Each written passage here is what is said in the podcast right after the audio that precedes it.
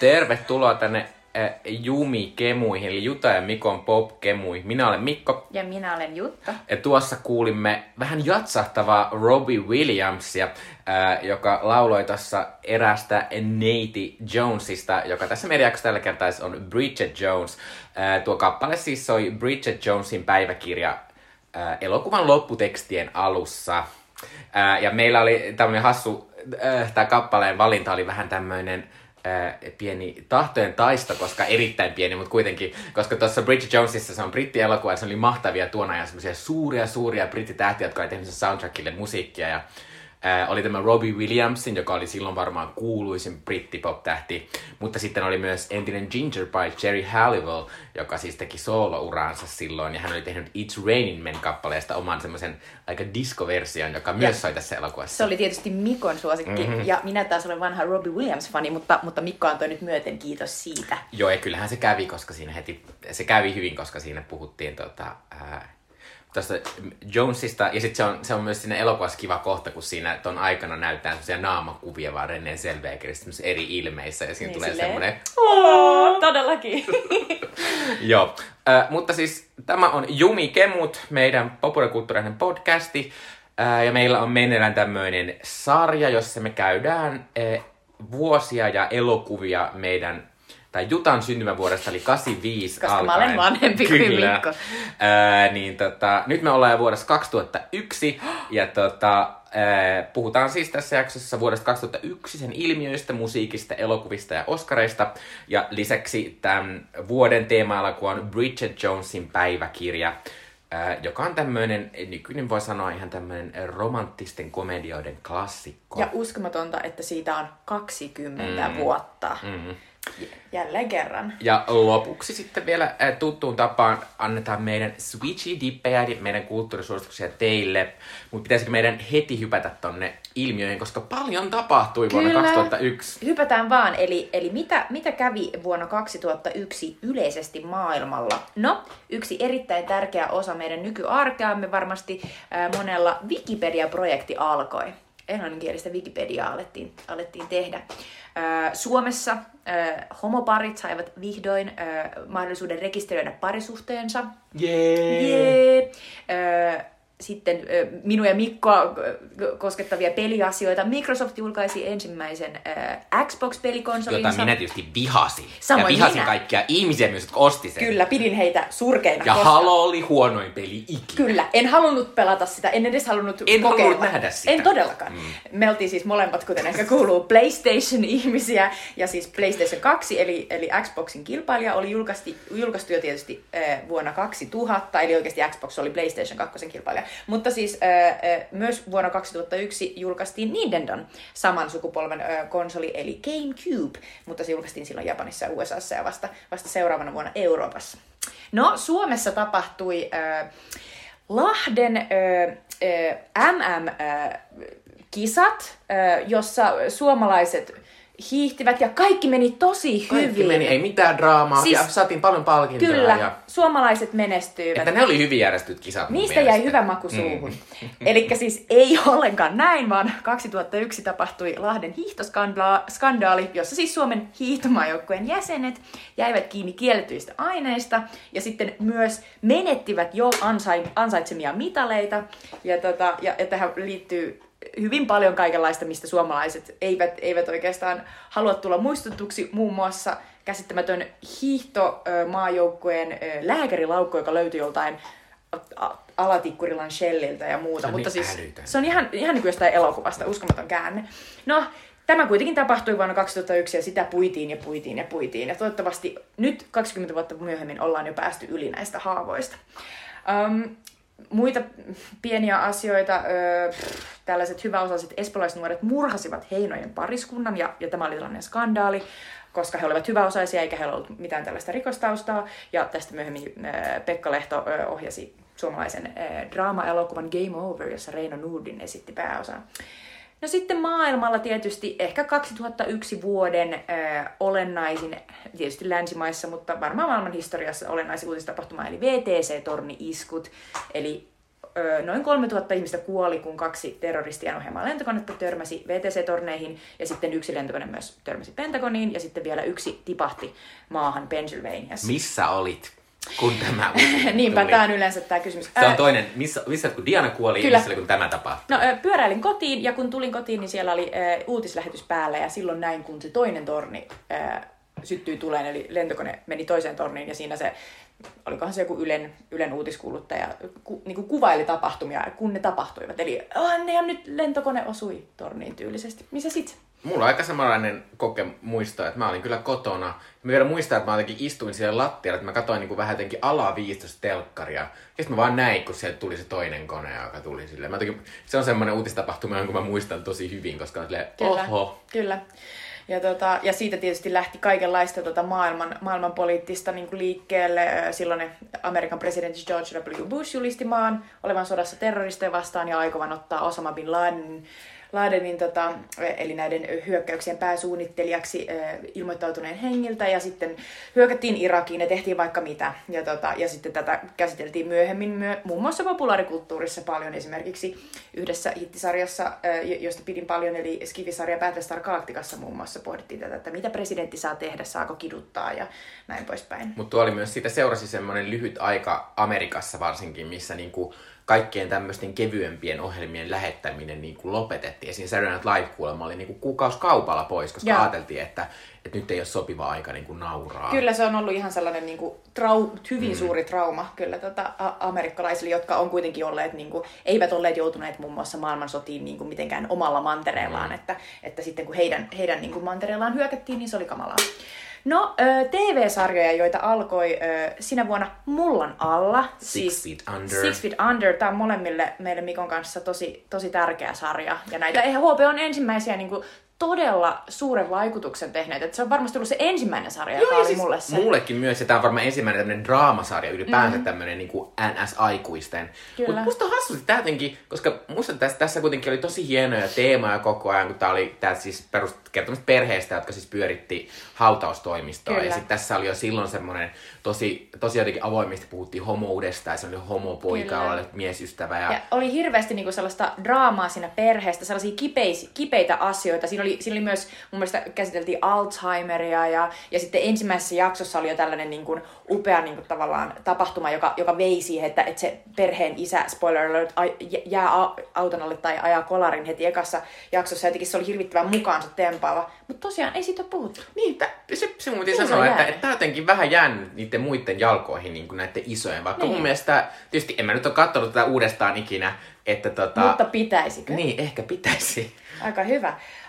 Sitten muita sarjoja, joita alkoi Brittien The Office, jossa on vain 12 jaksoa plus jouluspesiaali, mutta, mutta tota, on, on erittäin käänteen tekevä sarja. Joo, ja pitää sanoa varsinkin nykyisin, mm. jos nuoremmat ihmiset jostain syystä rakastavat American Office, joka siis perustuu tähän ihan Kyllä. silleen, ihan silleen, että, että niin kuin, äh, Billie Eilishin levyllä on semmoisia kohtia, mitkä on suoraan otettu niin kuin ääninauhaa jostain American Officen jaksosta. Kyllä, eli täältä se kaikki lähti. Sitten uh, jännityssarja 2424, mm. jos on se piip, piip, Kyllä, jossa, se- jossa se rakentui se sarja niin, että jokaisessa jaksossa oli tunti tapahtumia Niinpä. miettämään kaikkea. Ihana Kiefer illuusio, ikään kuin kaikki tapahtuisi reaaliajassa. Mutta Kiefer Sutherland ö, suojeli presidenttiä ja Kyllä. jotain. Ja tästä tuli mun mielestä aika monta kauttakin, mikä se ehkä, mä muistan, mä, kat, mä oon kattonut kuten ekan kauden, mutta en mä kyllä kauhean monta kautta jaksanut katsoa, koska se, se muuttui vähän naurettavaksi, että miten noin paljon asiat voi mukaan tapahtua yhden Niin päivän aikana. tämä mies on aina siellä. Niin. Joo, mutta toi on klassinen MacGyver-asia tietysti.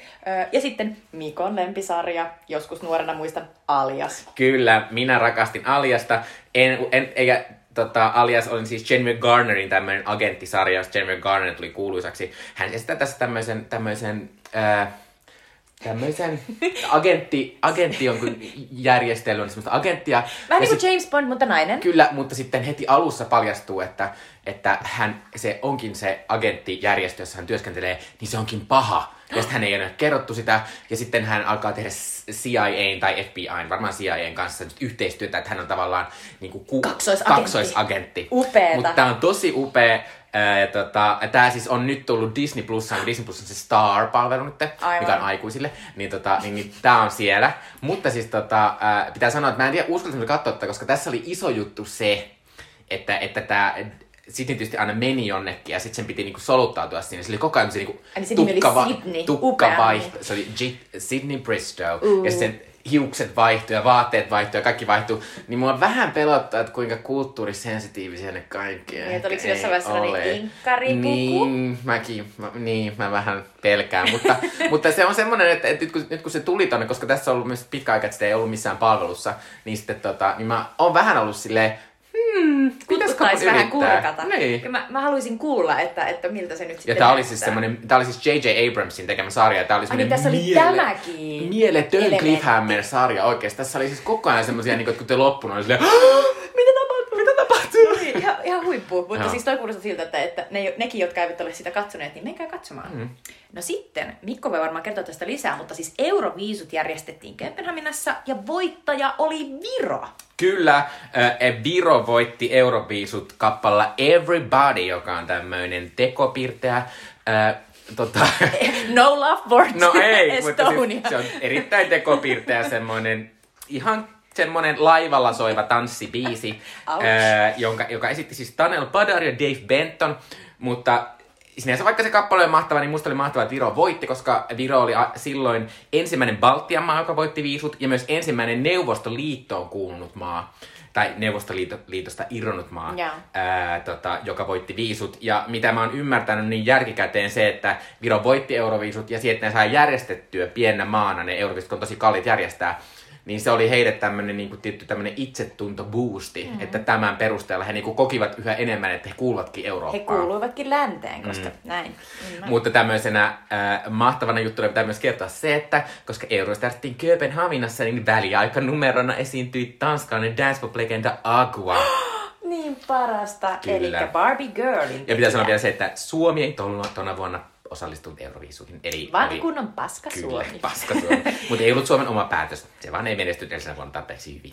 No, ihana kun puolustat. Mm. No, mutta saman tien Mikko voi varmaan myös jatkaa tästä maailman musiikkiin, eli mitä tapahtui musiikissa vuonna 2001. Kyllä, äh, tota, tämä oli aika hauska vuosi tuolla Yhdysvalloissa. Täällä on kaksi isoa trendiä. On tämmöinen valkoisten miesten tekemä tämmöinen hirvittävä rockmusiikki. Tämmöinen vähän tämmöinen kevyt rock.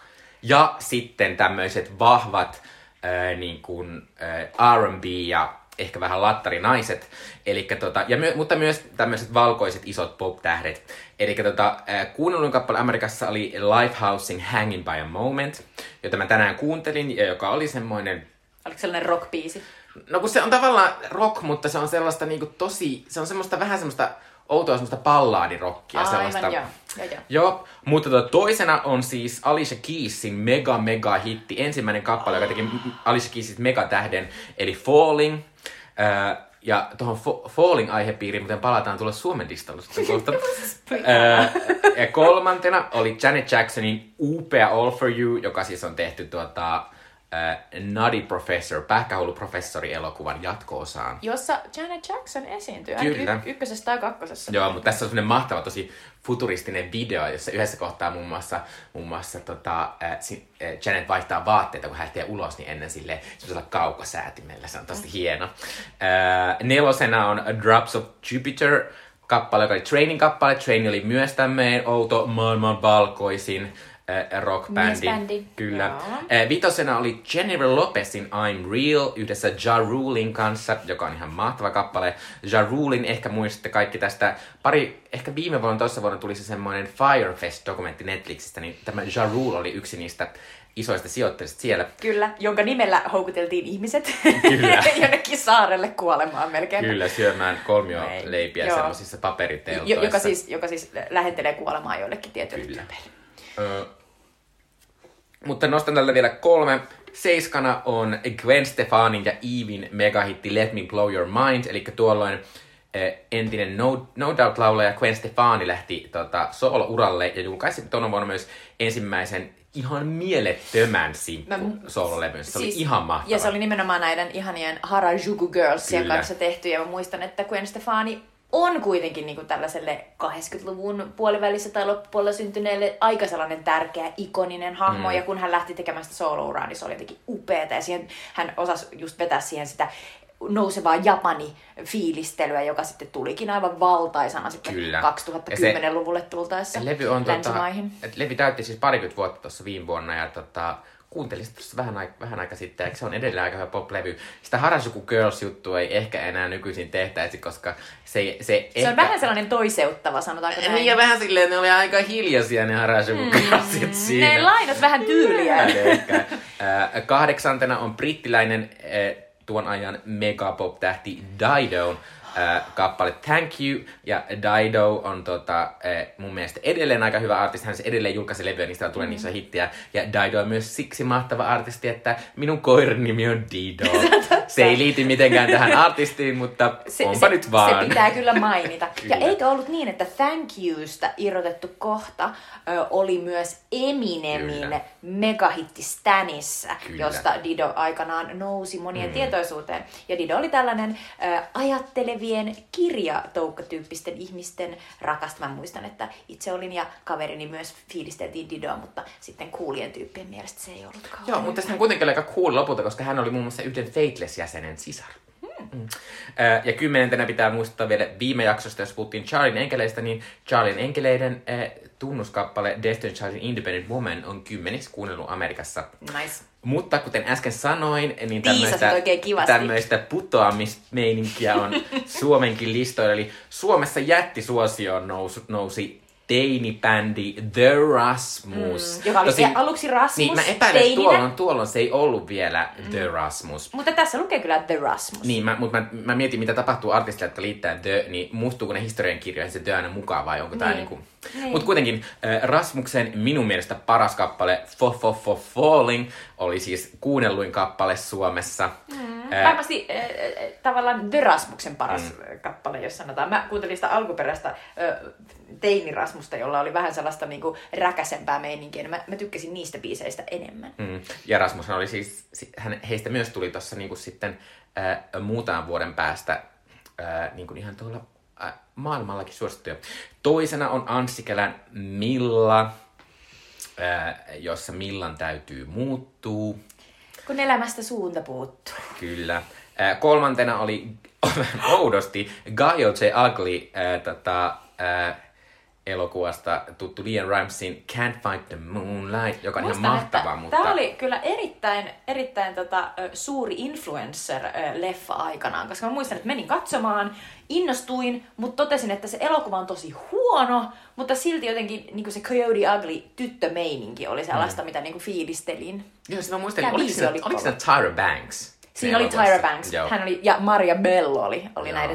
tota, äh, handlaaja, sellainen niin baarinpitäjä. Joo, ja sitten nelosena myös Chill, en tiedä mitä se on. Nyt ei- mieleen. vitosena on Suomessakin Dido, mutta tota, ää, kappala Here With Me. Kutosena on tämmöinen aikansa megahitti myös sen takia, että eikö tämä ollut ensimmäinen, ensimmäinen tota, kappale, joka tuli siis, ei ollut.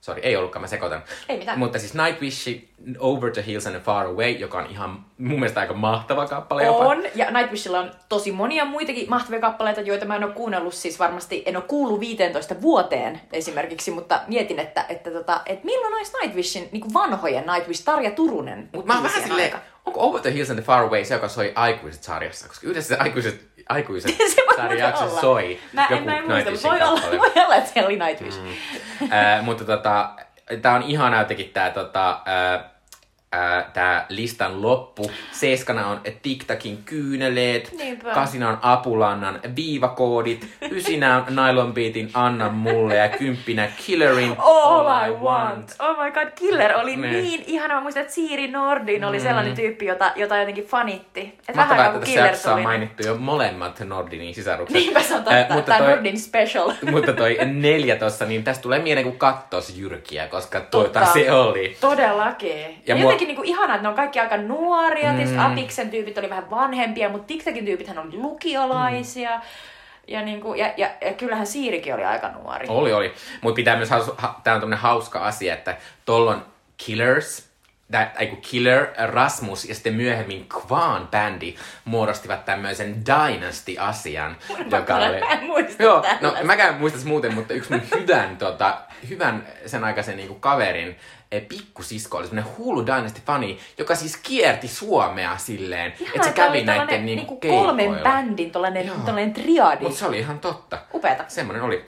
Ö, ö, ja tota, se oli Suomen lista ja musta se oli aika hauska. Se, se oli kyllä todella mahtava. Mites Ää, leffat? no, jos hypätään nyt tänne elokuvien puolelle, niin tota, maailmalla ä, ä, kaikista katsotuimmat kymmenen elokuvaa, niin niistä siis kun katsoo näin, niin yhdeksän kautta kymmenen niin oli osa elokuvasarjaa. Ja tämä on todella niinku huvittavaa. Eli tota, siellä on y- ykkösenä ja kakkosena varmasti eh, meidän sukupolvelle ja, ja ehkä vähän nuoremmillekin niin kuin ne sellaiset isoimmat tavallaan sarja-aloitukset. Eli katsotuin elokuva maailmalla oli Harry Potter ja Viisasten kivi elokuva.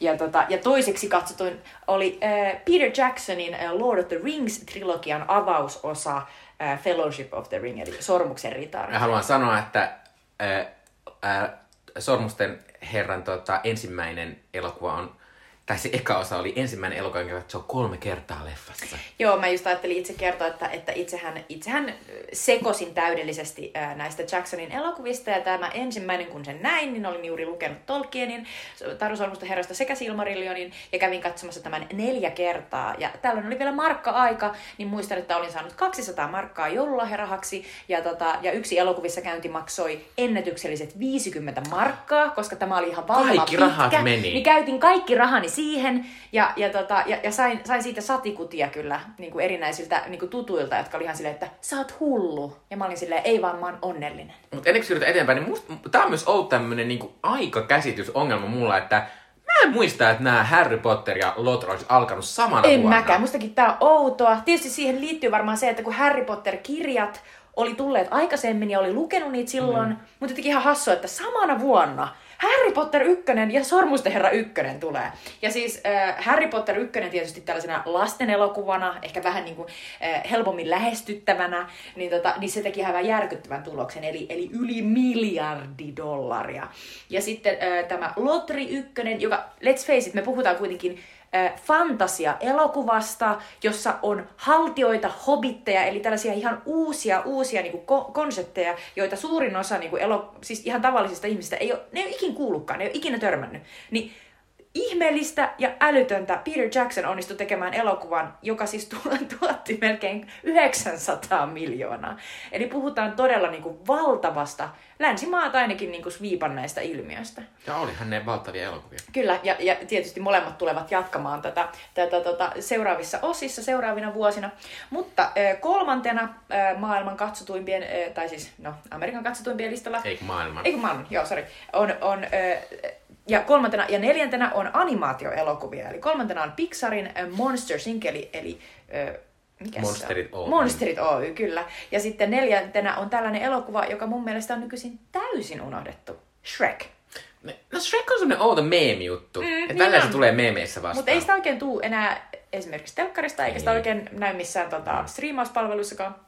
Mutta se kertoo tällaisesta vihreästä, vihreästä ö, ö, örkistä. Tai Mutta sen, mut sen ongelma voi ehkä olla se, että Shrek oli ensi, yksi ensimmäisiä tämmöisiä niin animaatioelokuvia, missä oli tosi paljon tällaisia NS-aikuisille semmoisia wink wink, me vietetään nyt tähän populaarikulttuurijuttuun ja tähän populaarikulttuurijuttuun, niin nehän vanhenee tosi nopeasti. Se on totta. Ja, ja, ja myös äh, Shrek äh, oli äh, tietokoneanimaatioita, mutta tota, se ei ollut mikään Pixari, niin mä muistan, että se näytti jo silloin ehkä vähän mm. kökömmältä kuin esimerkiksi Monsterit Inc. Mm. Ja mä luulen, että nyt jos me katsottaisiin sitä, niin se näyttäisi varmaan aika kamalalta. Mä luulen, että siihen pitää tehdä jonkinnäköinen sellainen niin kuin, tota, nuorennusleikkaus vähän siihen, että miltä se näyttää.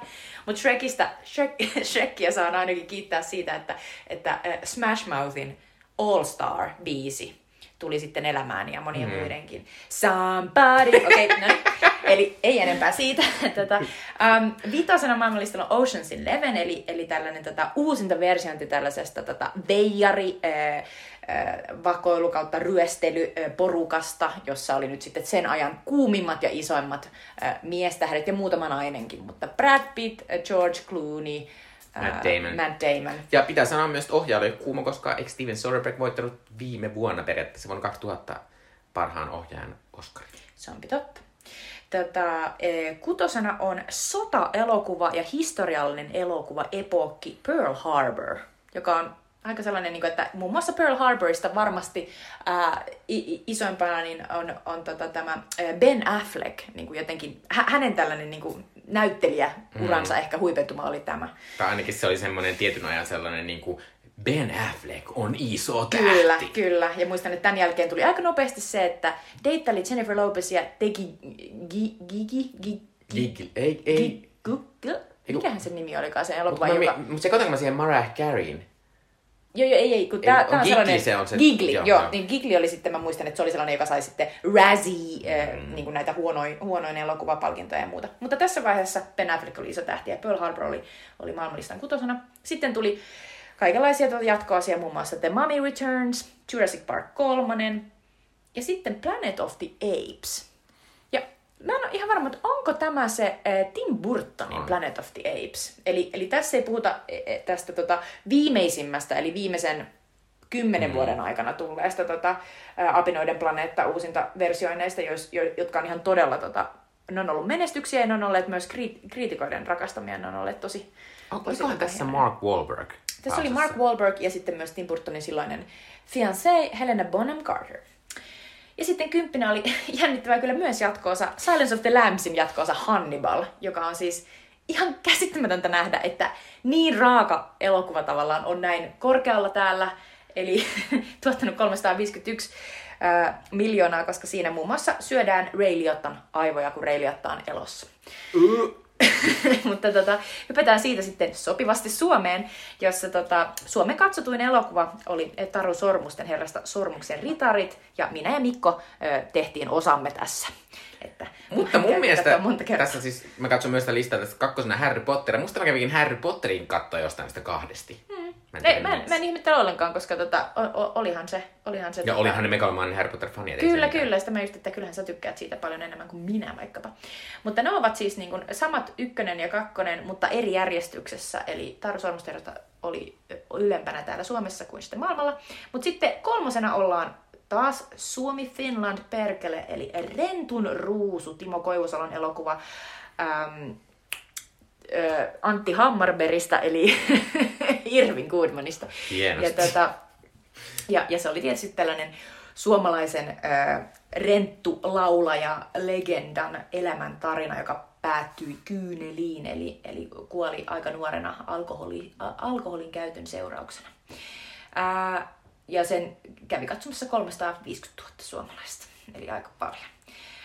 Sitten nelosena oli Rölli ja metsänhenki, eli tota lasten elokuva, suomalainen lasten elokuva. Ja musta on ihanaa, että Rölli on ollut sellainen tyyppi, tavallaan hahmo, joka on niin kuin aika kauan jatkunut. Mun mielestä viime aikoina ne Rölli-elokuvat on olleet sellaisia animaatioelokuvia, mm. ja niitäkin on kai katsottu ihan innolla. Et musta Rölli on tällainen Allu Tuppuraisen luoma mahtava pikkukakkosessa alun perin seikkailut hahmo, joka on siis tällainen pelottava peikko, joka pelottelee lapsia, mutta on oikeasti itsekin vähän niin kuin lapsi ja ihmettelee maailmaa lapsen tavoin. Niin, mutta ja se on jotenkin- suomalainen lasten brändi selvästi. Koska Kyllä. Oikein parikymmentä vuotta jatkunut. Kyllä, ja muistan, että röllistä tehtiin muun muassa jotain sellaisia röllikarkkeja ja, ja, ja kaikenlaista.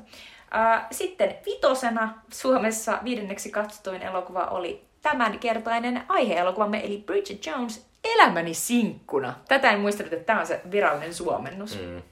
Tota, sitten tuli taas suomalainen elokuva Minä ja Morrison, josta äh, tämä Mikon mainitsema äh, Anssi Kelan Milla-biisi oli.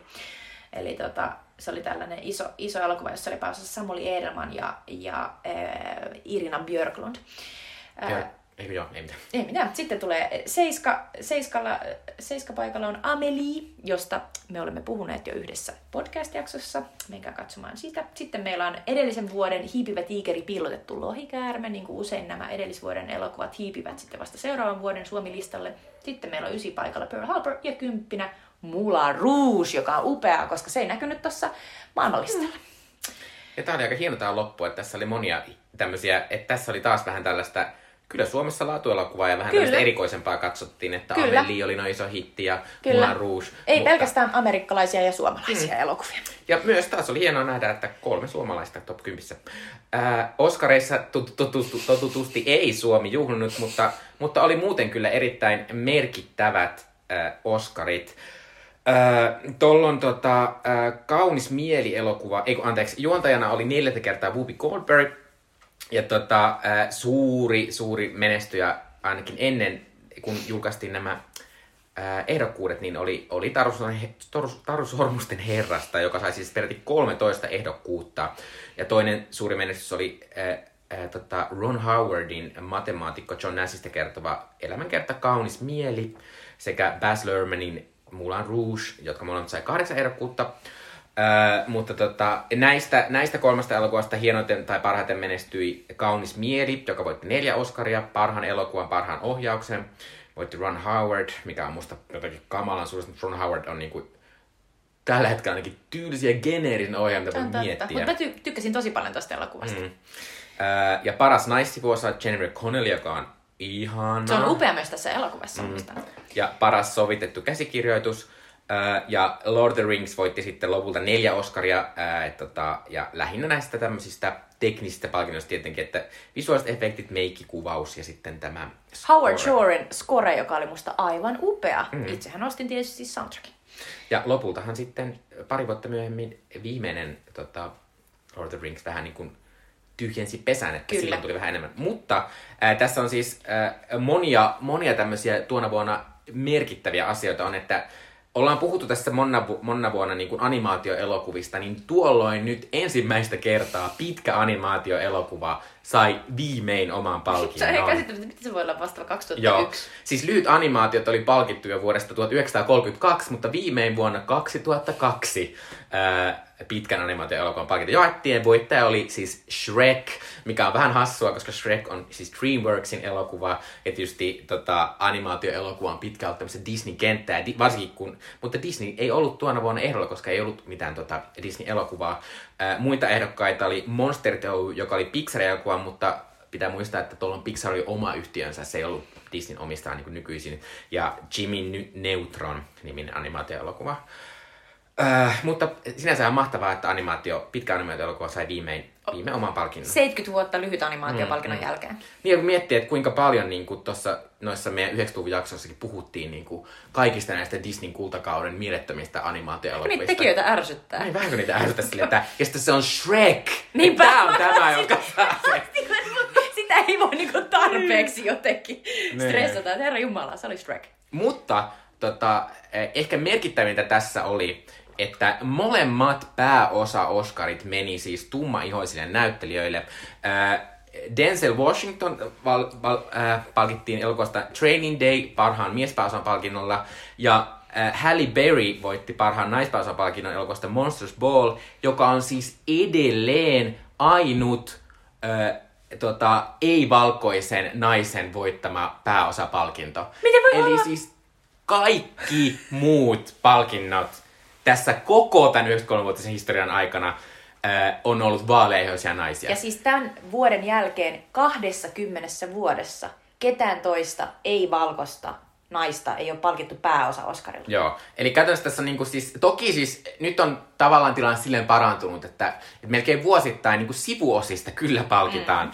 palkitaan tuota, Esimerkiksi Viola Davis on ollut mm. tosi monta kertaa ehdolla ja mä olin aivan vakuuttunut, kun Mikko kaivoi tämän tilaston, että eikö Viola Davis ollut mukaan voittanut pääosa Oscaria, niin eipä ole. Ei ollut. Ja Octavia Spencer on toinen, joka on voittanut tässä. Ja oliko viime vuonna vai toisessa vuonna, kun Regina King voitti parhaan naissivuosa Oscarin. Mutta musta on edelleen aika ongelmallinen se, että koska sehän kertoo siitä, että pääosa, pääosa tarkoittaa, että se elokuva pyörii, se tarina kertoo sinusta.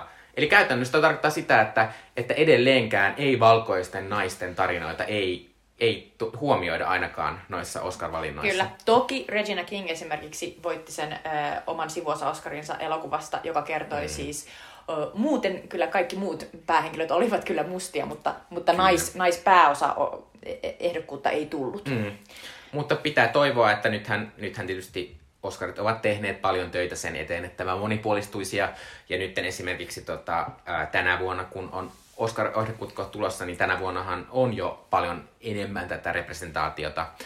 Äh, mutta kyllä, Mutta- toi, kyllä toi silti vähän järkyttää. Kyllä, ja siis selkeästi tulee sellainen olo, että sitä asiaa ei ole lähdetty ö, tietoisesti muuttamaan ja ajamaan sitä muutosta. Mm. Mutta näin viime aikoina, viimeisen viiden vuoden aikana, kun Oscar So White on esimerkiksi niin kuin noussut tällaisena ö, somekampanjana, niin se painostus ja ikään kuin kirjoittaminen ja ihmisten niin kuin valittaminen tästä aiheesta, niin ne on aiheuttaneet mm. jo sitä pelkästään. Että tavallaan niin kuin, ne eivät ole 20 vuodessa tehneet itse kauheasti, mutta sitten kun lopulta painetta oli tarpeeksi julkisuudesta, niin Mm. Mutta tämmöisen historia tidbitin sanon vielä, että ensimmäinen tota, äh, ei-valkoisen ihmisen saama Oscari oli siis Tuulen viemää näyttelijä Hattie Hattie McDaniel. ää, tota, voittama sivuosa Oscari elokuvasta Tuulen viemään, Ja joka oli- siis oli vuonna 1940. Ja se oli aika rankka tällainen palvelijarooli, vaikka mm. onkin aivan klassinen sellainen Kyllä. nämi-rooli niin sanotusti. Ö, Sitten pitää sanoa vielä, että miessivuosasta palkittiin Jim Broadbent elokuvasta Iris, mutta Jim Broad- Broadbent on varsinkin tässä jaksossa erityisen kiva asia, koska hän on, esittää Bridget Jonesin isää. Ja on aivan ihana. Niin on. Ää, Ja pitää sanoa vielä, että parhaana vieraskielisen elokuvana tuolloin palkittiin Bosnia-Herzegovina No Man's Land, joka on tämmöiselle vanhalle Amelie-fanille vähän järkytys, koska myös Amelie oli tuolloin Kyllä. Ää, Sitten tämmöinen asia, mikä on tässä eh, sitten kantanut hedelmää selvästi. Eh, Julian Fellows, eli tämä Downton Abbeyn luoja ja showrunner, sai tuolloin parhaan äh, alkuperäiskäsikirjoituksen eh, Oscarin eh, elokuvasta Gosford Park, joka käytä- käytännössä on tämmöinen Downton Abbey, mutta siinä eh, on murha. Tosin kyllähän Downton Abbeyinkin e- ekalla kaudella tapahtuu murha. Se on totta, eli käytännössä se on Downton Abbey. Mutta tähän pitää sanoa, että musta Downton Abbey-elokuva oli ihan mielettömän ihana. Se oli ihana, varsinkin kun mä onnistuin katsomaan Downton Abbey-sarjan ennen sitä, niin sehän on täyttä sellaista fan serviceä. Mutta tavallaan tässä ei mua Ihanaa. haittaa. Mua haittaa, Ei, mua haittaa se mukavaa. Star Wars, sun mua ei haittaa Downton Abbeyssä. Mutta pitää sanoa, että tota, äh, tämmöinen iloutinen, että vähän aikaa sitten kerrottiin, että Downton Abbey-elokuva saa myös jatko-osa. Eli kohta tulee Downton Abbey 2. Totta se nimi on Downton Abbey 2.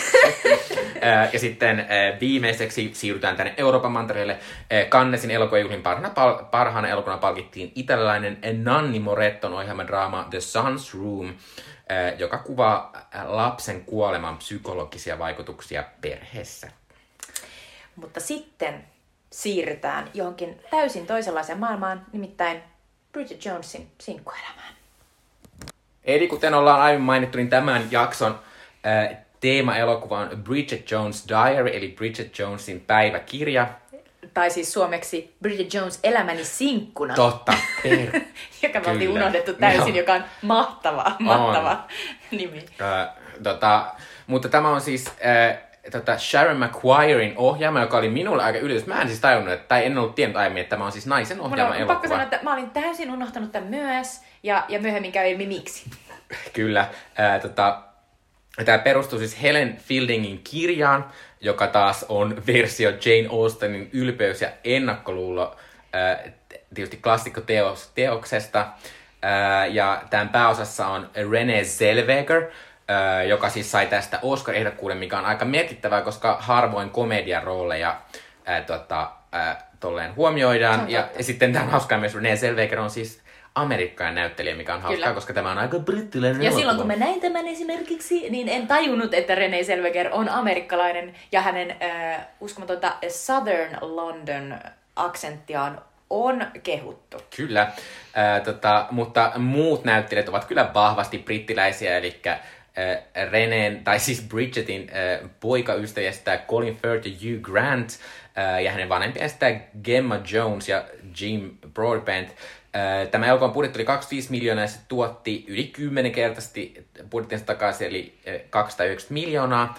Eli tämä oli tosi iso hitti, ja tää tuot, tästä tehtiin myös lopulta kaksi jatko-osaa, jotka tuottivat yhteensä noin 500 miljoonaa dollaria maailmanlaajuisesti. Ei ehkä olleet ihan tätä tasoa, mutta mm. ei musta niinku ihan sille Ei, ei ihan mahdoton, mutta niinku, se on hauskaa, että niihin jatko-osiin saatiin käytännössä samat henkilöt, mm. samat, samat keskeiset, niin kuin, keskeinen trio, Rene, Colin ja Hugh. Ja, tota, ja, ja tavallaan niissä niin ne ongelmat on ehkä enemmän sellaisia romanttisen komedia-lajin ongelmia, ei niinkään niin kuin, niiden itse elokuvien niin kuin, syviä niin kuin, tavallaan ongelmia. Mm. Eli ne oli aika onnistuneita. Kyllä, tai siis varsinkin kun mä jotenkin helposti vertaan esim. sinkkuelämää elokuvia, niin oli suunnattoman paljon parempia kuin Mä- sinkkuelämää mulla tuli niinku niin Eikö mä yritin miettiä, että mille, mille romanttiselle komedialle on tullut jatko Ei, mutta ehdottomasti. Ja muutenkin tätä voi hyvin verrata, koska, koska tota, jotenkin näissä molemmissa erittäin kevyttelinen aihe. Ja kysymys on siitä, että, että, että, että päähenkilö, nainen, a, niin kuin, tavallaan deittailee ja, ja hänellä on parhaita ystäviä ja, ja hä- hänellä on erilaisia miesehdokkaita. Ja ne sitten on tässä on myös semmoinen minäkertoja samaan tyyliin kuin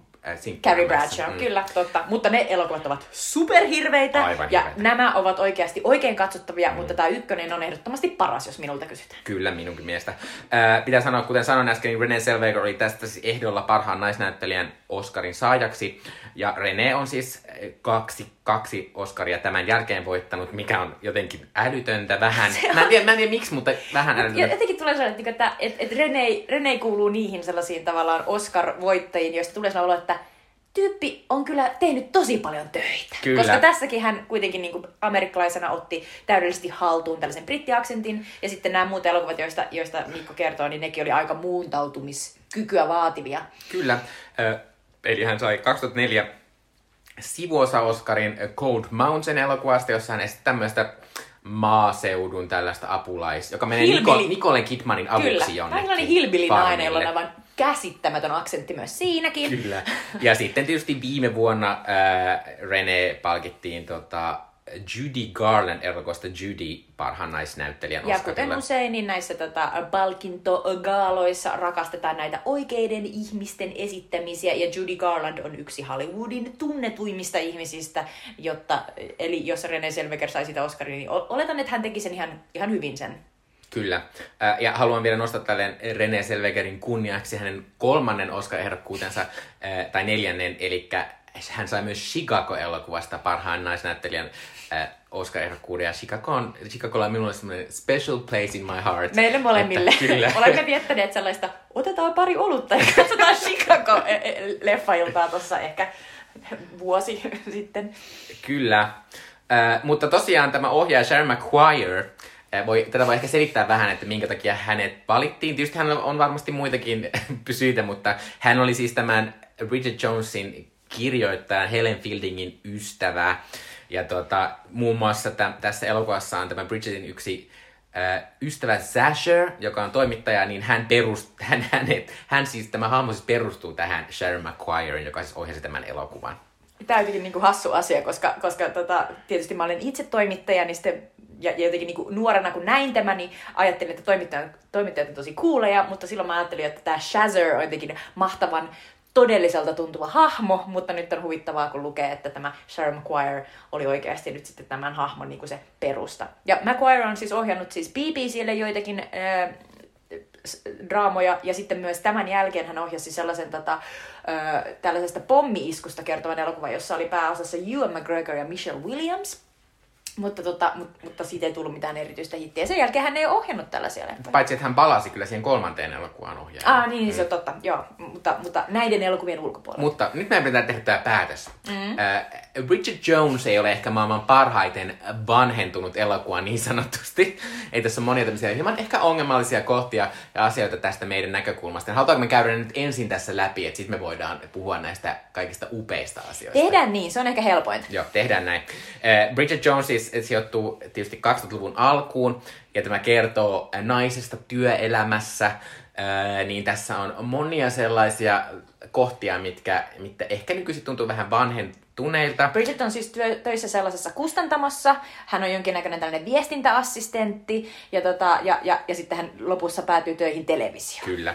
Ää, niin esimerkiksi tässä, tässä on vähän semmoista, tässä on tosi paljon semmoista huumoria, joka perustuu siihen, että haha, noi miehet seksuaalisesti ahdistelee minua koko ajan Se on ihan älytöntä, koska, koska silloin kun mä näin tämän ekan kerran, mä olin, mä olin 16, mä olin lukion ekalla, mä kirjoitin tästä äidinkielen tunnille esseenkin, niin tota, ei, mä en, siis, tää ei ollenkaan tullut mulle läpi, että oli kyse jostain työpaikka-ahdistelusta, mitä esimerkiksi tämä Hugh Grantin esittämä Daniel Cleaver, eli, eli Bridgetin ekan työpaikan pomo, tekee tässä elokuvassa. Eli, eli mä näin pelkästään tässä niinku, tavallaan aikuisten ihmisten välisiä sosiaalisia suhteita. No luojan kiitos, kun se olisi kamalaa, jos 16 mutta tuollaistako työelämää Niin on? sille en odota tätä, mutta siis nyt kun tätä katsoo 20 vuotta myöhemmin, niin on silleen, että damn, onpa ahdistavaa. Pomo lähettelee jotain hirveitä pervo te- sähköposteja, kun sä vaan kävelet hänen huoneensa Niin ja ohi. sitten sen sun pomon vielä ylempi pomo on tunnettu siitä, että se katsoo sun koko ajan tissejä eikä muista sun nimeä. Mutta täytyy sanoa, että, että tälleen nuorena naisena työelämään ai- aikoinaan tulleena ei ole niin kaukana joidenkin ihmisten, joita olen kohdannut mm. joskus, niin käyttäytymisestä. Niin tavallaan tää on tää, että, että tavallaan tää on ehkä semmonen, että tietysti se pistää silmään, mutta sit se ei tavallaan häiritse mua niin paljon, koska mä ajattelin, että tollon se varmaan oli se huumori, nimenomaan se tapa, että tälleen niin sit tulee siedettävämpää naisille, että se on silleen, no tällaista nyt on, ja ei me voida niin tälle välttämättä, niin kuin, koska sitä keskusteluilmapiiriä ei ollut, tai sitä keskustelua välttämättä kovin laajasti. Niin mä mietin, että ehkä tässä elokuvassa, kun se tuodaan esille tolleen hyvin kepeästi silleen, että no niin, taas toikin seksuaalisesti mm. ahdisteli mua, ja toi. Niin tavallaan nykyisin kaikki, kaikki täytyy tuoda hyvin niin kuin tavallaan painokkaasti ja vakavasti. Niin hassusti kun tätä katto, niin se tuli ehkä ihan samalla tavalla esiin se ahdistelu, mutta, mutta jotenkin niin kuin, ei sitä myöskään mun mielestä yritetty mitenkään ö, silleen niin kuin vesittää tai Mhm. esittää, että se olisi jotenkin niin kuin, että, mutta sitä ei jotenkin taju, sitä ei jotenkin tuoda esille tässä Niin, oli silleen, että se siinä- kuuluu siihen niin kuin,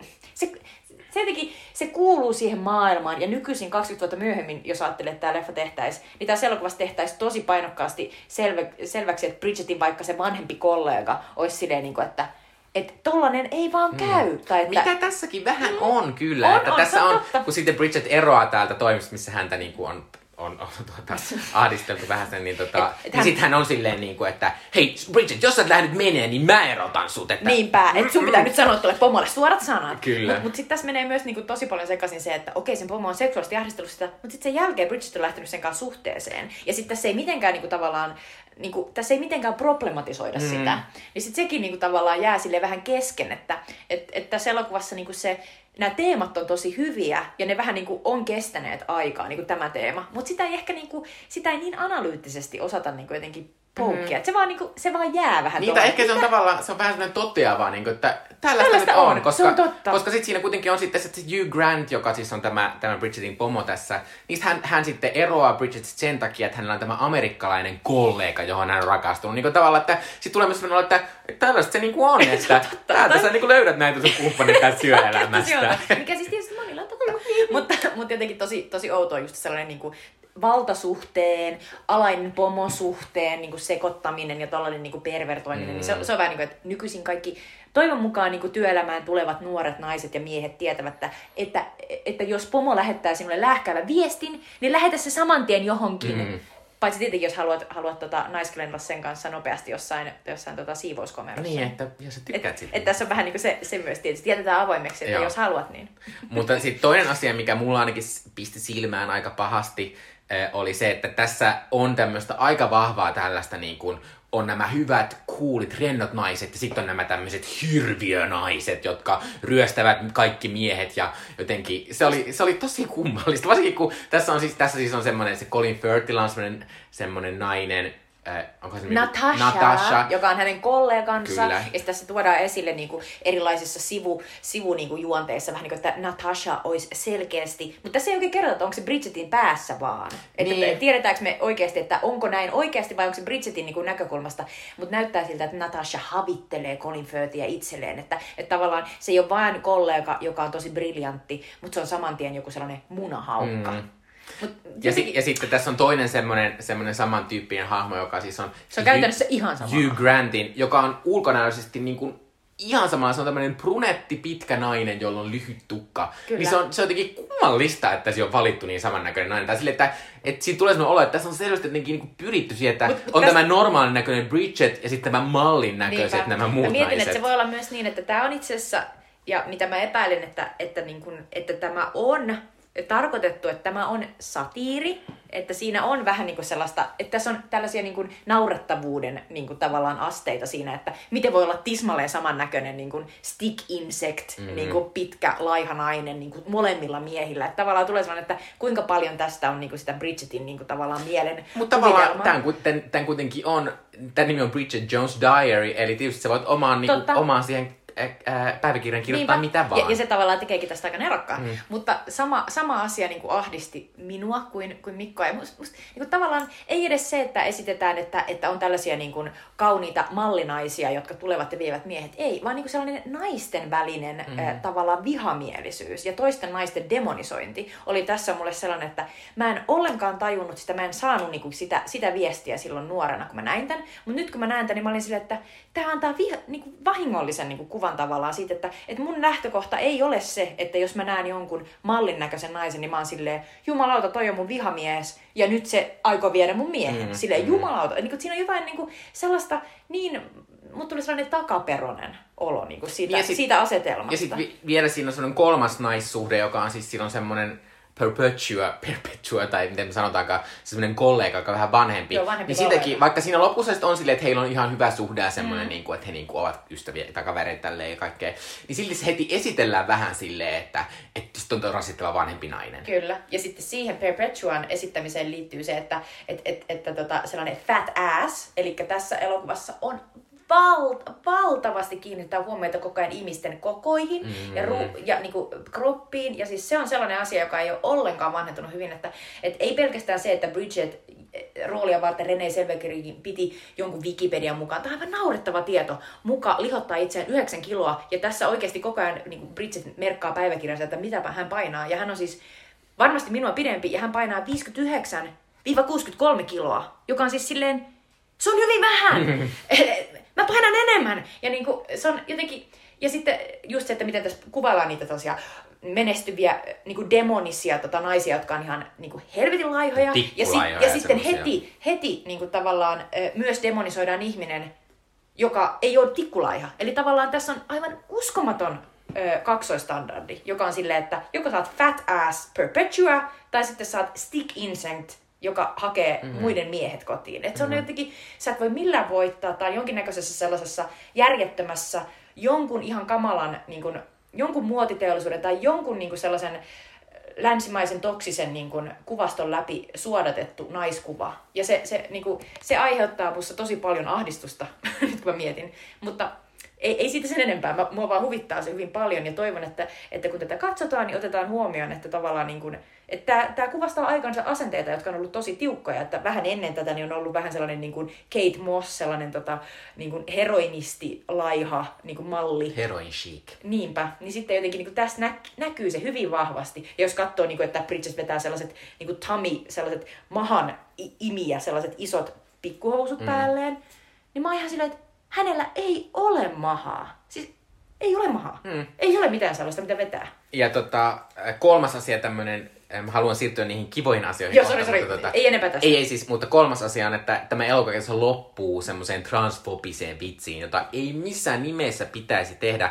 Ää, Tämä vitsi on siis se, että Hugh Grant on siinä sitten treffeillä jonkun uuden naisen kanssa, jonka esittelee Melaniksi. Ja sitten ää, tämä Melani sanoo, että itse asiassa se on Alan. Niin Hän, hän, on niin kuin, hän sanoo miehen nimen siinä. Ää, niin tämä on semmoinen kamala kulunut vitsi, joka, liha, joka lisää transfobiaa sen takia, että siitä tulee semmoinen olo, niin kuin transnaiset äh, huijais miehiä tarkoituksella jotenkin, niin kuin, että ne että on tuolla saalistassa jotain niin kuin, äh, tota, äh, heteromiehiä tolleen huijaamaan. Että se on niin kuin ällöttävää. Joo, kyllä, ehdottomasti. Mutta nyt voidaan siirtyä niihin ihaniin asioihin, joita tässä elokuvassa riittää. Ja mä en oikein tiedä, mi- mistä meidän kannattaisi aloittaa. No saanko, ne- mä voin aloittaa No niin. semmoista, semmoista upeasta asiasta, mikä liittyy tähän meidän podcastiin. Tuossa äh, muutama kymmenen jaksoa sitten puhuttiin Glenn Close-elokuvasta Fatal Attraction, mikä on huvittavaa, niin kuin, että nyt me ollaan siirrytty niin kauas, että tämmöinen elokuva, me puhuttiin ihan vähän, vähän, vähän aika sitten, niin on tässä yhtäkkiä semmoisena vitsinä. Se on totta, mua nauratti kans toi ääneen. Eli menkää kuuntelemaan meidän podcast äh, 28 ehkä vuoden podcast. Eli meidän aihe oli Fatal Attraction, Glenn Closein Vaarallinen suhde. upea vaarallinen suhde elokuva, jota Bridget Jones katsoo tässä sille esimerkkinä siitä, että mitä hänelle pian tapahtuu, jos hän ei löydä miestä.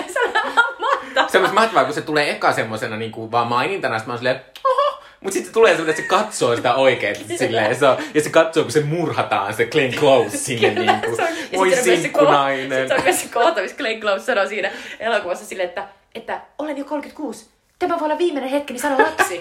ja mä mietin, vasta, että mä oon itse 35 ja sitten Bridget Jones on tämän elokuvan alkaessa 32. Ja sitten se täyttää 33 ja Joo. silloin kaikki nämä kriisit, mm. niin kuin siitä, että milloin, mutta toisaalta... Mut luojan kiitos, sulla nyt on se lapsi. Herranen aika, niin sä, muuten sä se et on pysty enää samaistua siihen. Glenn Closeen. mutta, mutta tota... Mutta ää, mahtava asia. Joo, mutta siis mä haluan puhua siitä, miten vittuun mieletön René Zellweger on tässä. Se on niin ihanaa! Mä silleen, että mä, olin, mä, mä muistan, että silloin kun mä näin tämän, niin mä aloin fanittaa hetkellisesti René Selbergia tosi paljon, koska musta se on aivan ihanan samastuttava. Se on niin hauska. Joo. Mä oon silleen, että tässä on mahtava kohtaus, missä se joutuu menemään esittelemään sellaisen uuden kirjan julkaisutilaisuuteen, niin pitämään puheen. Sitten se saa mikkiä päälle. Se on silleen, että, että welcome to Kafka's Motorbike. The best book of our time. Ja sitten se katsoo, että oh no, siellä on paikalla Salman Rushdie. Oikea Salman Oikea Salman Rushdie. Rushdie. Ja monia muita kirjailijoita, jotka on siis tällaisia oikeita tyyppejä, jotka niin tekee tällaisen cameon tässä elokuvassa. Sitten se alkaa silleen, Yours are not bad either. Ja se lopulta päätyy sanomaan, että, että tervetuloa tämän uuden kirjan julkaisupileisiin. Tämä kirja on in the top 30. se oli hauska. Siis aivan sellainen niin kuin, uskomattoman hulvaton, niin kuin, outojen, nolojen tilanteiden nainen. Joo, sit se, sit se on niin outoa, se, kun siinä, siinä on just tommosia kohtauksia, missä, missä se, se hahmo, tai, missä se Bridget tajuaa, niin kuin, ei nyt, ei, tää Nyt alkaa mennä, tää alkaa mennä niin huonosti. Ja sit se vaan syö sitä paskaa siinä ja on silleen, no niin, Ja sitten sit näissä kohtauksissa on koko ajan vaan silleen, että ettekö yritä kestää sitä. Niin, Se mutta on sitten sit siinä hauska. joku semmonen, että mulla, mulla on, no kyllä mä jonkin ke- verran kestän semmoista niinku, niinku vaivaantuneisuutta. On Myötähäpeä, se, mitä sä kyllä. Ää, mutta, tota, mutta jotenkin tässä hahmossa on joku semmonen, että mulle ei tuu sellaista niin paljon, koska mä oon silleen, että, että se René suhtautuu, tai se Bridget suhtautuu niin vähän silleen, että no tällaista elämä on koko know. ajan. Ei, niin siinä, se, kuin, siinä, sä oot ihan oikeassa, että sillä on uskomattoman ihana lahja se niin kuin tavallaan se humoristinen suhtautuminen itseen. Eli se on lähes aina silleen, niin kuin, että tää tulee menemään huonosti. Niin kuin, että tossakin tilaisuudessa, kun se tulee sinne, se harjoittelee sitä puhetta, ja se on koko ajan että älä sano siitä sen eh, inhottavasta ylipomosta, joka katsoo aina sen tissejä silleen, että se nimi on Tits, tits Pervert. Ja sit se on ihan silleen, yritä, yritä, älä, yritä, yritä. Ja sitten se silleen, että fuck it, se menee kuitenkin huonosti.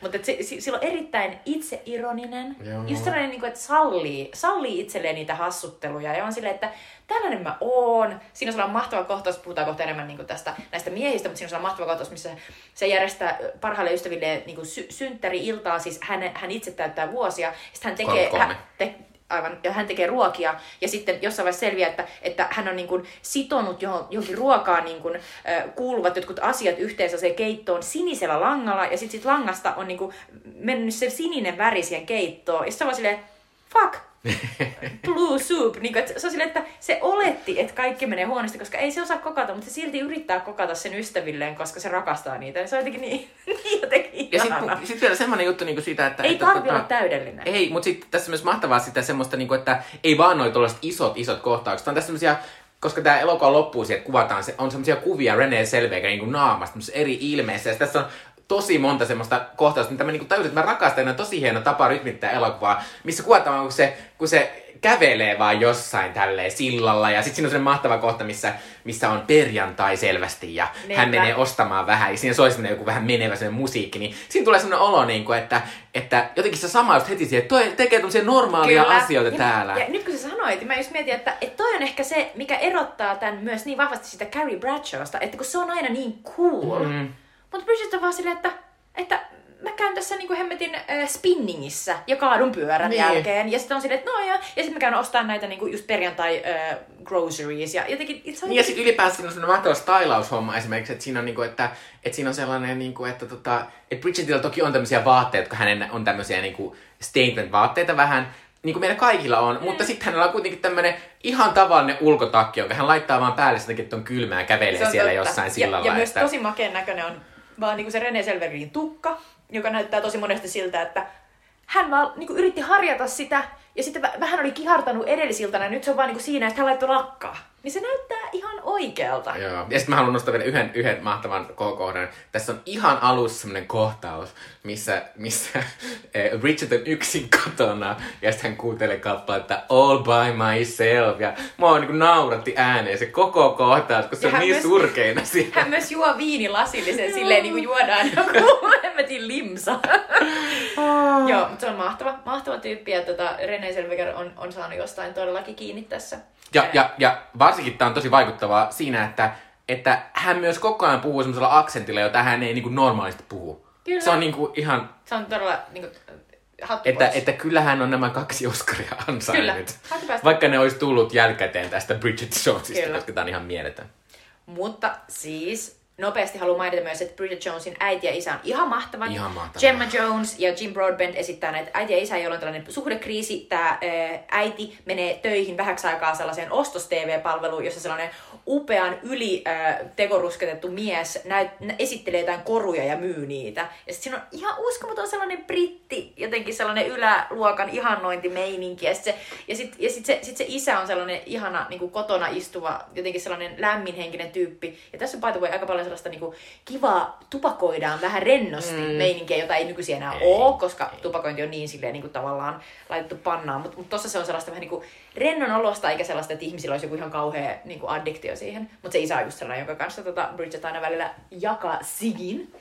Mutta ne on molemmat niin jotenkin ihania tyyppejä, joilla on mole, molemmilla sellaiset niin aidon oloiset tavallaan persoonat, ja sitten ni, niillä on molemmilla, ehkä enemmän sillä äidillä on vielä sellainen kaari. Et, mm. et siinä ymmärtää niin myös sen, että mä nuorena jo hirveästi samaistuin siihen, että, että Bridget on silleen, että okei, sen äiti on niin kiva, mutta mut se on vähän sellainen hössöttävä, ja sitten se on vähän nolo, ja tapahtuu kaikkea sellaista, että mikä on silleen, että, että siinä on sellainen jotenkin niin sellainen hassu yhteys, jonka, jonka voi kokea varmasti aika moni, jolla on tota, äiti. Niin, mutta sitten kuitenkin silleen, että sit hänellä kuitenkin on tällaiset, että hän niinku sanottaa niitä oikeita tarpeitaan, niinku, että vaikka hän on tämmöinen vanhempi nainen ja me ollaan oltu naimisissa 40 vuotta, Niin, haluan, että huomioit niin, että hän haluaa, että huomioit Niinpä, minua. niinpä. Ja Ja että e- jos, ennen olit hulluna minuun, nyt et enää niin, ja huomioi. kertaa, että huomioin, niin no mäpä lähden sitten menemään. Niin kuin, että, Eikö muistakin se oli tosi sellainen rohkea ja kiva. Mutta nyt pitää puhua niistä miehistä. Ja voinko mä puhua ensin, siis Colin Firth on tässä aivan siis mielettömän ihana. Ja-. Sillä on siis semmosia, si- varsinkin siinä, mä muistan yhdessä kohtauksessa, siinä on semmoinen kohtaus, missä, missä äh, tämä Bridget Jones ja, ja Hugh Grantin esittämä tämä Daniel osuu samaan ho- semmoiseen maalaishotelliin mm-hmm. kuin, kuin Colin Firth ja sitten tämä hänen, hänen miehensä, naisen, naisensa Natasha. Niin sit siinä on, siinä on niin hieno semmoinen kohtaus, missä, missä ne vähän, niillä on kauhean hauskaa niille Bridgetillä ja Danielillä, ja sitten nämä, tota, nämä kaksi puhuu jostain lakiutusta. Ja sitten kun se katsoo siltäkin kaihoten sitä Bridgettiä sieltä omasta semmoista pikkuveneestä, ja siinä näkyy niin semmoinen, niin kuin, että, että se on jotenkin niin ihastunut jo siihen, mutta sitten se, sit sen se jotenkin luonne ei anna periksi, se pystyisi niin menee sinne, että se on jotenkin ihanaa. Se oli niin hienosti kuvailtu, mm. just noin se on. Ja se, se, silloin täydellisesti, silloin niinku mes, mestarillinen se sellainen side glance, joka on sellainen, haluan repiä vaatteet päältäsi, koska olet vaan niin ihana. Mutta kun tapaamme, niin sanon vaan, että hello. Mm. Ja siinä on jotenkin, niinku, si, tässä elokuvassa on tosi paljon tietysti leikitään sillä, että, että tässä alkuperäisessä tota, Helen Fieldingin tarinassa, niin sitten tämä Bridget Jones katsoo tosi ihastuneena tätä BBCn ylpeys- ja ennakkoluulosarjaa, jossa Colin Firth esittää Mark. Darcya, joka nousee silleen, muun muassa kuvataan, että miten Bridget rakastaa sitä kohtausta, missä Mark Darcy nousee sieltä lammesta ja silloin se hemmetin tota, paita on ihan märkä ja, ja jotenkin, jotenkin se on niin seksikäs. Ja sitten tässä niin Colin Firth koko ajan niin kuin, tavallaan tietäen ää, valjastaa niin kuin sitä daasimaisuutta siinä, että, että se, niin kuin, se tavallaan reagoi samalla tavalla mun mielestä kuin siinä Austenin maailmassa. Että se on aika sellainen niin kuin, hiljainen ja, ja niin kuin sellainen enigmaattinen. Mm. Ja, ja sitten kuitenkin kun ne puhuu, niin sitten se saattaa sanoa jotain, joka on niin tavallaan pervoa. Niin kuin esimerkiksi se sanoo sille, että, että kun Bridget äh, puhelee siitä, että, että sen äiti kertoi, että kun Bridget oli pieni, he ovat tunteneet toisensa jo lapsena, niin Bridget juoksi nakuna tämän äh, Colin Firthin, eli Mark Darcyn tota, äh, kahlualtaassa. Ja sitten Mark Darcy on vaan silleen, joo. Ja sitten ne keskustelee siitä jossain bileissä ja Bridget on silleen, niin se kuulostaa aika oudolta, että siis mä olin ka- neljä ja sä olit kahdeksan. Että kuulostaa itse asiassa pervolta. Ja sitten Mark Darcy on vaan silleen, I'd like to think so. Sitten oot vaan silleen, mitä tapahtui? Mut sitten se on sellainen lirvauttelija. mut Mut sit sitten tässä se on kuulista. jotenkin, sit tässä tietysti musta romanttisin kohta tässä on, vaikka se on tavallaan vähän surullista, on romant, niin romanttista, mutta, mutta tota, tässä on romanttinen kohta, missä, missä se Colin Firth eka kertaa sanoo Bridgetille, niin kuin, että et, et vaikka mä oon vaikuttanut perseeltä, niin perseläveltä, niin mä oikeasti tykkään susta just the way you are. Niin, Just as you are. Just as you are. Uh, ja se on jotenkin ihanaa, mutta vielä ihanampaa sitten, kun se kertoo ne sen kavereille, ja sitten kaikki kaverit on silleen, what?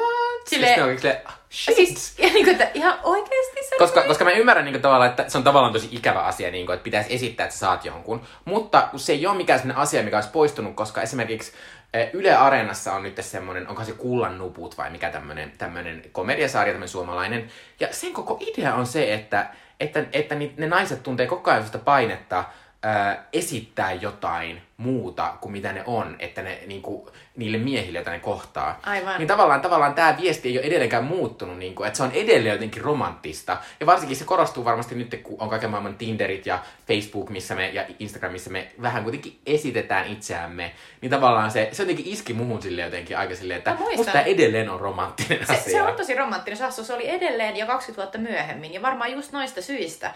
Että tavallaan just ajatus siitä, että et, et, ei, tarvitse niin kun, ei tarvitse esittää mitään, ei tarvitse olla mitenkään erilainen tai erityinen. Et pelkästään se, mikä sä arjessa oot, niin se on se, mikä, mikä muuhun iskee.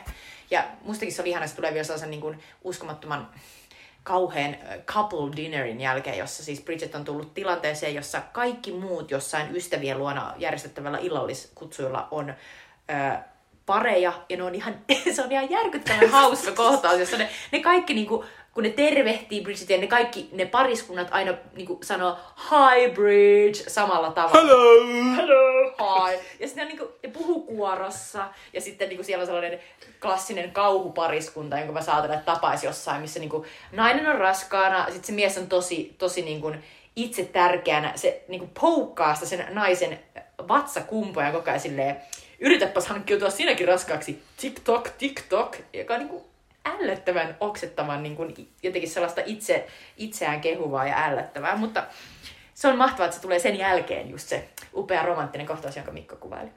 No puhutaanko tästä toisesta miestä, Hugh Grantista, eli No. Daniel Gloverista. Äh, Daniel Cleaver. A Cleaver, sorry. Ja tota, ö, ö, mitä sä oot mieltä ö, Hugh Grantista? Onks, onks jotenkin ihana?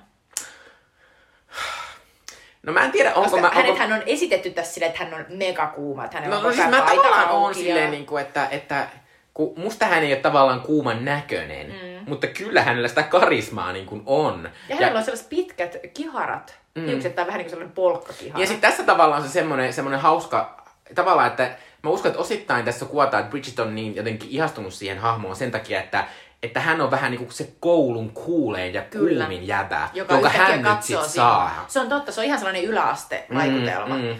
Ja, tota, ja se on myös, pakko sanoa, että se on hauskaa, että kun ne päätyy sitten paneskelemaan sinne tota Danielin asunnolle, niin mä, mä huomioin yhtäkkiä, että, että se missan sen, että miten se, miten se Danielin asunto on rakennettu, niin se näyttää tosi realistiselta. Että siellä on niinku lenkkitossuja niinku lattialla ja sitten ihan helvetisti jotain sanomalehtiä siellä täällä, kun se on kuitenkin joku Mm. kustantamotyyppi.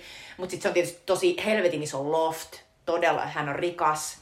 Ja, jotenkin, ja sitten siinä puhutaan, musta hauskaa, että tätä mä en edes- meinannut muistaa, mutta, mutta tämä Daniel ja sitten tämä Colin Firth ja sitten tämä Mark, niin ne on olleet samaan aikaan Cambridgeissa. Ja mun tuli melkein sellainen olo, että, että 20 vuotta nyt myöhemmin, niin, niin olisiko Bridget tavannut näitä miehiä? Niin kuin Niin. tuolla tavalla, koska ne on selkeästi kahdestaan tuollaisesta yläluokkaisesta niin kuin kodista, ja Bridget vanhempineen on selkeästi aivan eri, eri niin kuin, luokasta. Ja, ja jotenkin niin kuin, tavallaan että tuntuu, että se luokkayhteiskunta on vaan, se, ne railot on vaan revenneet. Mm. Mä, mä mietin sitä samaa, mä mietin myös sitä samaa niin kuin, myös sen Colin Firthin hahmon kanssa, koska he, he ovat jonkinlaisia perhetuttuja tai tällaisia mm. niin kuin samalta alueelta. Mutta sitten kuitenkin se selvästi on se, se Colin Firthin perhe tällainen niin kuin parempi osainen. Siis niillä on joku sellainen val- valtava villa, Joo. Jossa ne järjestää ne, tota, sen vanhempien rubiinihääpäivän. Mm. Ja, ja se oli jotenkin ihan jän, jännittävää jotenkin nähdä, että se tuntui jotenkin tosi epärealistiselta. Et mi- Mutta mitä mieltä sä olet Hugh Grantista? No siis mun mielestä äh, silloin ja nyt niin, niin en, en kokenut häntä mitenkään kamalan kuumana, mutta koin, että Hugh Grant tekee aivan loistavan roolisuorituksen. Et mun mielestä hän on aivan, aivan fantastinen tässä paha äh, boyfriend-jutussaan. Et hän on, hänellä on selkeästi, hän oli ennen tätä niin, niin profiloitunut lähinnä niin kuin tosi kilttien, änkyttävien, ää, niin kuin romanttisten komedioiden niin kuin miespääosien ää, jotenkin roolissa. Notting ja, Hill. Kyllä, ja, ja, ja e- ennen kaikkea neljät häät ja yhdet hautajaiset. Ja jotenkin niin tämä elokuva toi esille sen, että, että mikä, mikä itse asiassa bad boy hän onkin. Ja sitten hänellä oli tämä uskomaton skandaali, Joo. missä hän jäi kiinni siitä, että hän oli jonkun, prosti, jonkun, jonkun prostituoidun kanssa jossain autossa. Ja vaikka hän samaan aikaan seurusteli tällaisen brittiläisen ison tota, sen aikaisen näyttelijätähden Liz Hurdin kanssa. Ja sitten jotenkin niin kuin, mä muistan, että, että mä olin vaan silleen, että oho, mutta nyt kun katsoo tätä, niin damn, se vetää joko ihan perus niin kuin itse, itsevarmuudella tai sitten hyvällä näyttelijän työllä, niin tekee tosi hyvän tällaisen scoundrel roolin. Se on kyllä totta. Ja tota, ää, muutenkin tää on kyllä, kyllä niinku, ää, hienosti, hienosti näytelty elokuva mun mielestä. Ää, ja ylipäänsä, vaikka tässä on selvästi sellaisia asioita, mitkä ei ole kestänyt aikaa niin hyvin, niin tavallaan tämä musta romanttisena komediana tuntuu jotenkin niinku aidommalta Tässä on ehkä paljon- kuin niinku Kyllä. moni muu. Tässä mun mielestä niin loppukaneettina, niin tässä, tässä on kuitenkin ne sellaiset efektit, jotka, jotka edelleen toimii, että Bridgetilla on sellainen oma parhaiden ystävien jengi, jonka kanssa tapaa. Sitten sillä on tällaisia erilaisia miehiä, joita se niin deittailee, ja, ja, ja, ja tavallaan niin kuin, ne, ne tuntuu niin realistisilta, niin kuin Mikko kuvaili niin kuin tavallaan ne, ne tunteet, mitä hän kokee. Ja sitten jotenkin tässä lopussa ei ole mitään sellaista lupausta, että, että nyt, nyt tulee avioliitto tai, tai lapsi tai jotain, vaan että enemmän on lupaus siitä, että nyt kaksi tyyppiä on vihdoin niin kuin tavallaan löytänyt yhteyden ja niin kuin tavallaan tunnustanut sen toisilleen. Niin siitä tulee sellainen olo, että, että tämä on jotenkin säilynyt aika freesinä. Joo. Ja kyllä mun pakko myöntää, kyllä mä aika monessa kohdassa, vaikka mä oon nähnyt tämän tosi monta kertaa, niin edelleen nauroin ääneen. Mua, muakin nauratti on tosi moni kohta. Se Tää on on myös hassua. tosi hienosti jotenkin käsikirjoitettu. Tässä on tosi niin kuin, ihan naurettavia brittiläisiä sanoja koko ajan. Kyllä, ja se, se, se, se on jotenkin Renee Selveger kannattelee tätä elokuvaa. Mm. Niin se on, tää, tää on mahtava, mahtava kokemus, ja tämähän löytyy sekä HBOlta että Netflixistä. Netflixistä. Kyllä. Eli, eli kannattaa katsoa. Ja e, seuraavaksi käydään vielä läpi, mitkä on meidän ö, suosikkijutut, elokuvat siis vuonna 2001. Ö, Minä voin aloittaa. Ö, Minulla on näitä kaksi, ö, mikä on vähän huijausta, mutta nämä liittyvät samaan asiaan. Selvästi tällä jälkikäteen ajateltuna minun elokuvaharrastamisen suuri vuosi on ollut tämä 2001, koska tuona vuonna julkaistiin kaksi elokuvaa, jotka mä muistan todella, todella hyvin, että teki ihan mielettömän vaikutuksen minun leffassa. Eli ranskalainen Amélie ja, ja tota, australias-ohjaaja Baz Luhrmannin Moulin Rouge. Ää, Näissä molemmat oli sellaisia elokuvia, että mä en tiennyt näistä yhtään mitään, mutta halusin vaan mennä leffaan ja sitten menin. Ja sitten ne vaan oli semmoisia ihan mielettömän upeita kokemuksia. Ja ää, näihin, se voi tietysti olla, että mulla liittyy näihin vaan niin suuri nostalgia-arvo, mutta edelleen nämä elokuvat on jotenkin täysin omanlaisia mun mielestä. Ja eh, ihan hyviä elokuvia edelleen. Ja mu- mä välillä kuuntelen vieläkin Mulan Rougein soundtrackia, jos haluan vähän semmoista juhlafiilistä. Ihanaa. Niin, nämä molemmat leffat on mullekin tosi tärkeitä. Ää, mä mainitsen nopeasti mun vuoden 2001 tällaiset top-leffat. Ää, ne molemmat on sellaisia leffoja, jotka mä näin vasta DVDllä, eli en vuonna 2001. Mutta ne on Donnie Darko sekä Mulholland Drive. Donnie Darko on Richard Kellyn tällainen esikoiselokuva, joka kertoo tällaisesta ää, nuoresta pojasta, jolla on ää, jonkinnäköisiä harhoja, ja sitten tota, se sijoittuu 80-luvulle, että se on tällainen periodileffa. Ja, ja siitä Jake sekä Maggie Gyllenhaal pomppas esille, ja se on aivan huikea leffa, se on ihan mahtava 80-luvun soundtrack. Ja, tota, ja, ja siitä tuli mun, mun niinku sellainen teini niinku, lukioajan ehkä sellainen iso soundtrack. Ja sitten Mulholland Drive on tietysti David Lynchin sellainen enigma, enigma-elokuva, eli, eli kummallinen elokuva, joka on hyvin vaikea ymmärtää, mutta siinä ollaan Hollywoodissa ja on, on muistimenetyksiä, on kaksi naista, jotka vaihtaa rooleja ja, ja tapahtuu kaikkea ihan älytöntä. Mutta, tota, mutta se elokuva on sellainen, josta Naomi Watts aikanaan ponnahti tosi isoksi tähdeksi. Ja, ja se, on, se on edelleen tosi, tosi, tosi upea elokuva, jota, jota ei vaan voi, voi selittää niin kuin, kokonaan. Et se on, se on ihana elokuva. Ja molemmat on sellaisia niin DVD-ajan isoja, isoja DVD-leffoja. Ää, Mä tota, katsoin Mulholland Drive eka kertaa viime kesänä ää, just, justiinsa tota, ää, kirjastolain tuolla DVDltä ja ää, siinä on ainakin megalomaanisen hieno tunnelma, että vaan katsoo silleen, mitä? Joka on ihan mahtavaa Se on välillä. upea mindfuck. Ää, kohta vielä lopuksi Sweet Chili Dippejä. Ja loppuun vielä Sweet Chili Dippejä, eli meidän kulttuurisuosituksia teille.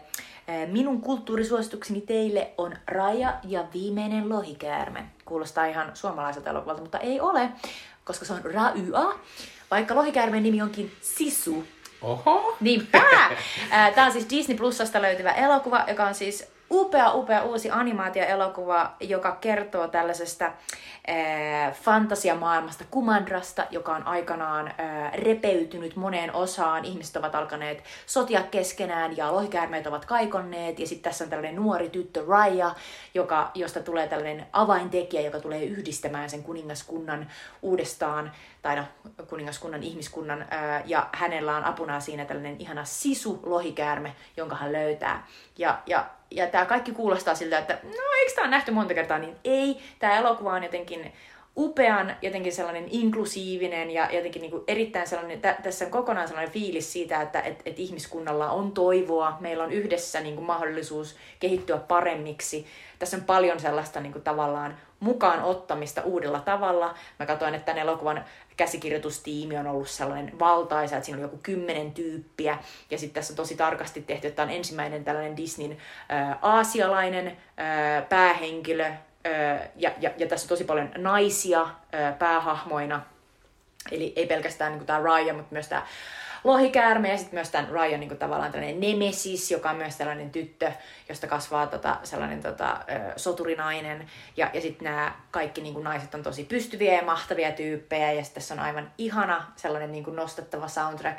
Ja sitten kuitenkaan tässä ei mitään erityistä niin vastakkainasettelua siitä, että naiset versus miehet, vaan se on enemmän sellainen ajatus, että, että, että, että tota, olemme ajautuneet sotajalalle, mutta se on turhaa, koska meillä on kaikilla niin kuin, oma paikkamme tässä. Me voidaan kaikki yhdessä niin kuin tehdä tästä meidän yhteiselosta niin kuin mahtavaa.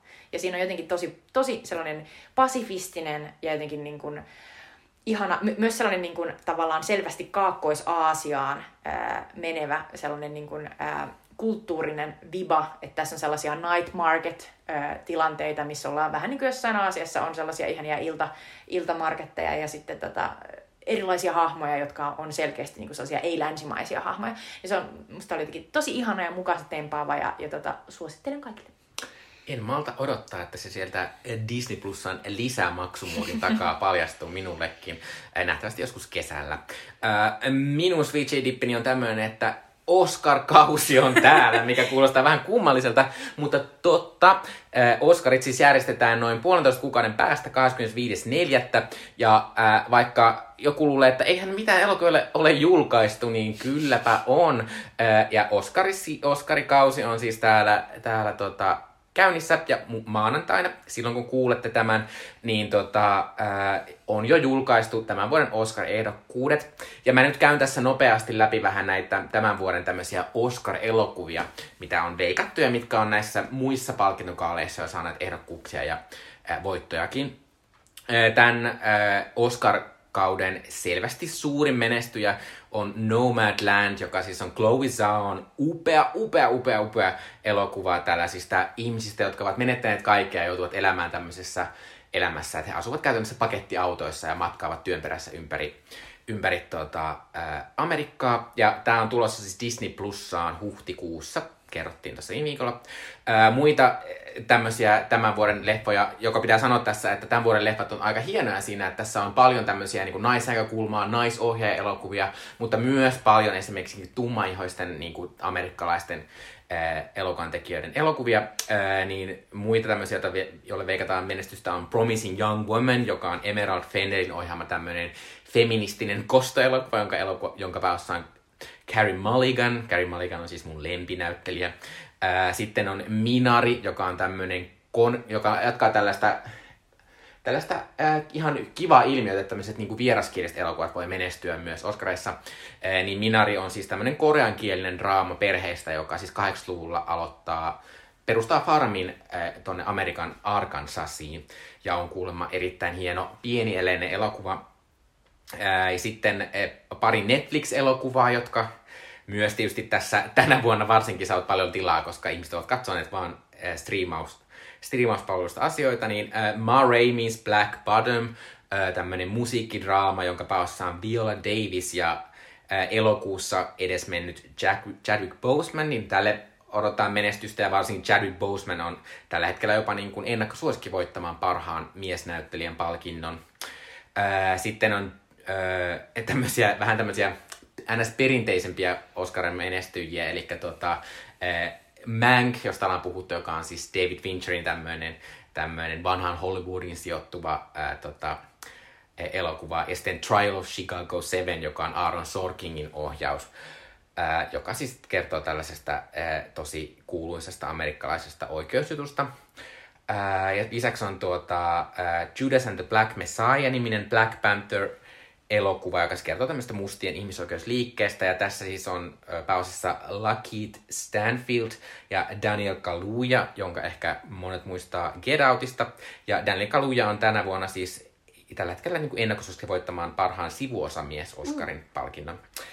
Ja sitten pitää nostaa tämmöinen vähän oudompi, mutta myös Borat 2 elokuva, ää, eli Borat-elokuvan jatko-osa on myös saanut paljon tämmöisiä ennakkopalkintoehdokkuuksia ainakin, ja varsinkin tämän elokuvan naispääosa, joka esittää hän on sitten tässä elokuvassa Boratin tytär, jota esittää bulgarialainen Maria Bagalova, niin hänelle kyllä veikataan jopa Oscar-ehdokkuutta tästä hauskasta Olisi kyllä ihmeellistä ja mahtavaa. Joo. Mutta tässä on vähän tällainen niin kuin, äh, lyhyt katsaus siihen, että millaisia Oscar-leffoja tänä vuonna on. Kuulosti jotenkin tosi kivalta. Jotenkin no- nousi sellainen pieni Oscar-kuu. Mm. Ja siinä on vähän semmoinen, niin kuin, että, että ehkä tässä on vähän ollut se, että, että näitä tämmöisiä megaleffoja ei ole ollut tänä vuonna, niin mm. tämmöiset pi- vähän pienemmät elokuvat on päässyt. Ja se selvästi kertoo, että pienemmissä leffoissa on myös aika paljon enemmän moninaisuutta, mitä Se on totta. ehkä tuommoisissa monissa isoissa Oscar-leffoissa normaalisti. Mutta kerropas Jutta, minne, minnekäs menemme ensi kerralla? Ensi jaksossa matkaamme jonnekin, missä emme ole vielä ikinä jumikemuissa olleet, nimittäin Suomeen. Poltamme tupakkaa, pidämme minuutin hiljaisia taukoja, ajamme upealla Amerikan raudoilla ja katsomme ihmistä. Todella. Nimittäin vuorossa on vuosi 2002 ja Suomen ainoa Oscar-ehdokas vieraskielisen elokuvan kategoriassa koskaan. Aki Kaurismäen elokuva Mies vailla menneisyyttä. Se löytyy Yle Areenasta. Katsokaa se ja tulkaa ensi kerralla mukaan. Ne on erittäin kovat suomikemut. Kyllä. Moi moi! Moi moi!